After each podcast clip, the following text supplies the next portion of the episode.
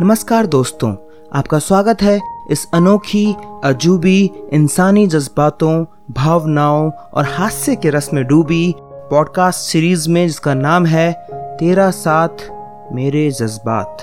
Season one the origin story of a poet पिछले कथांश में आपने सुना कि कैसे आपके दोस्त शोभित को बचपन से ही लिखने का शौक था, पर सिर्फ़ शौक था कभी कभार मन मुताबिक लिख लिया करता था। पर एक दिन अचानक जब वो तेरह साल का था और शारीरिक और मानसिक बदलाव के दौर से गुजर रहा था, तभी छत पे यूँ ही टहलते टहलते उसकी नज़र घर के गेट के सामने से गुजर रही उस लड़की पे पड़ी और बस उस घटना ने उसके अंदर सोए असली कवि को जगा दिया।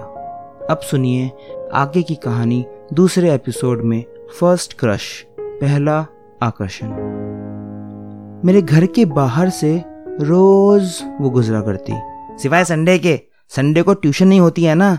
ट्यूशन के लिए गुजरती थी स्पेशली तुझे देखने नहीं। हाँ वुल्फी पता है। अब कविता में सारी डिटेलिंग्स नहीं दी जाती। तो ये गलत है ना? प्लीज़ यार।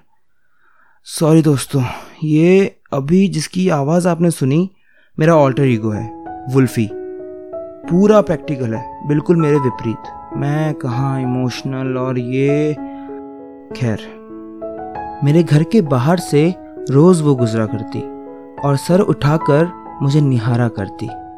उसे देख मेरा दिल भी हिचकोले खाता, मन ही मन वो भी गुनगुनाता। अंदर भावनाओं का ज्वार भाटा उठने लगता, जो कविता बन मुझे खूब सताता। शाम को छह बजे छत पे टहलना आम हो गया। उसके आने के इंतज़ार में सड़कों पे एक टक्की लगाना मेरा काम हो गया। खड़े खड़े ही उसे सोच मुस्कुराने लगता। मोहल्ले के नए नए आशिकों में मेरा नाम हो गया।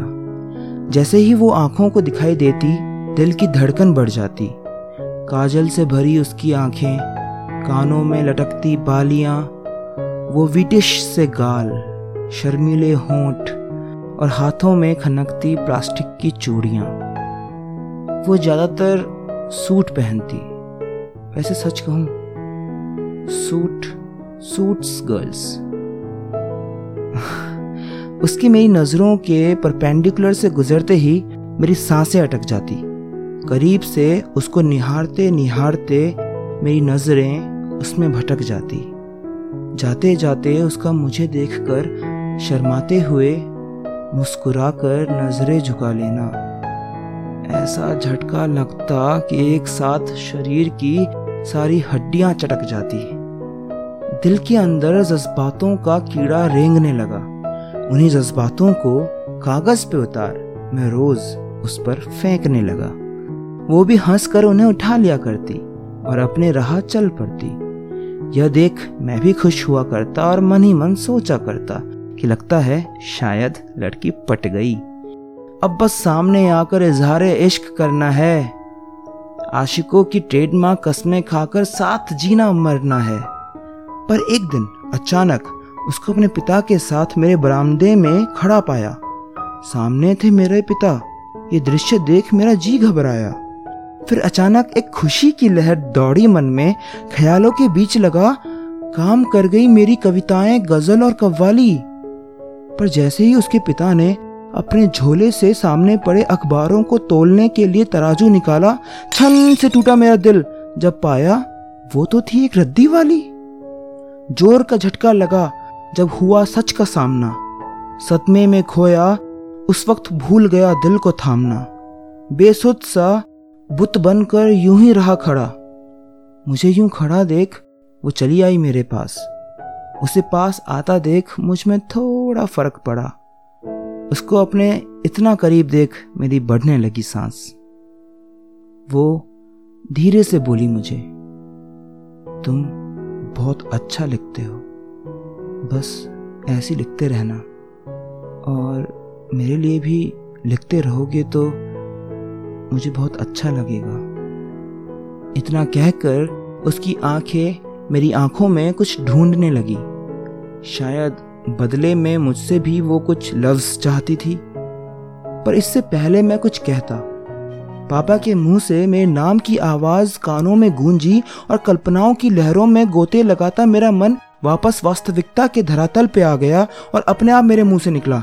पानी? पानी चाहिए आपको? अभी लाता हूँ। पापा आपके लिए भी लाऊं? और अंकल, आपके लिए? सबसे पूछकर मैं झट से अंदर चला गया और किचन में थोड़ी देर चैन की सांस ली। पर जैसे ही पानी लेकर बाहर आया तो देखता हूँ पापा और अंकल के बीच कुछ किलो रद्दी के ऊपर मोल भाव चल रहा है। अरे बाबूजी, कैसी बात कर रहे हो? छह रुपए किलो तो रेट चल रहा। आप दस कह रहे हो? हम छह रुपए से ऊपर नहीं देंगे आपको। देखो, मुझे भी पता है रद्दी का क्या रेट है। हर हफ़्ते रद्दी जमा हो जाती है बेचने को। फाइनल करते हैं। आठ रुपए किलो। ना तेरी, ना मेरी। देना है तो दे, वरना रोज रद्दी वाले आते रहते हैं। हर हफ़्ते रद्दी? पापा की बातों से तो लग रहा था जैसे हमारे घर में रद्दी बनाने की मशीन है और शहर के सारे कबाड़ी डिस्ट्रीब्यूटर्स को हम ही रद्दी सप्लाई करते हैं। पर पापा की बकवास से ज़्यादा दिक्कत मुझे उनके आखिरी वाक्य से हो रही थी। ठीक है सात किलो रद्दी के हिसाब से छप्पन रुपये बनते हैं आपके। ये लो साठ रुपये खुश अब।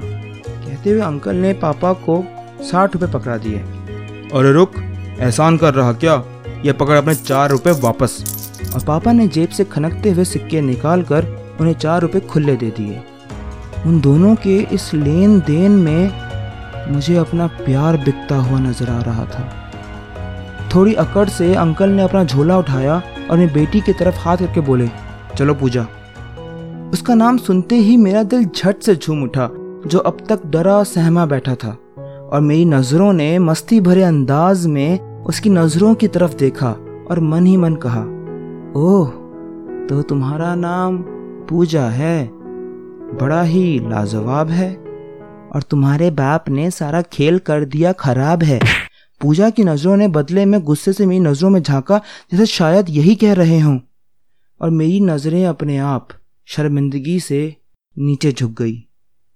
क्या ये नज़रें ऐसी झुकी रहेंगी या फिर हिम्मत से उठकर अपने प्यार के लिए जालिम जमाने से लड़ जाएगी? जानेंगे अपने अगले कथांश में इसका नाम होगा द रिवोल्ट, बगावत। इसी के साथ आपसे विदा लेता है आपका अपना Shobhit Wolfie. Spread love and stay blessed.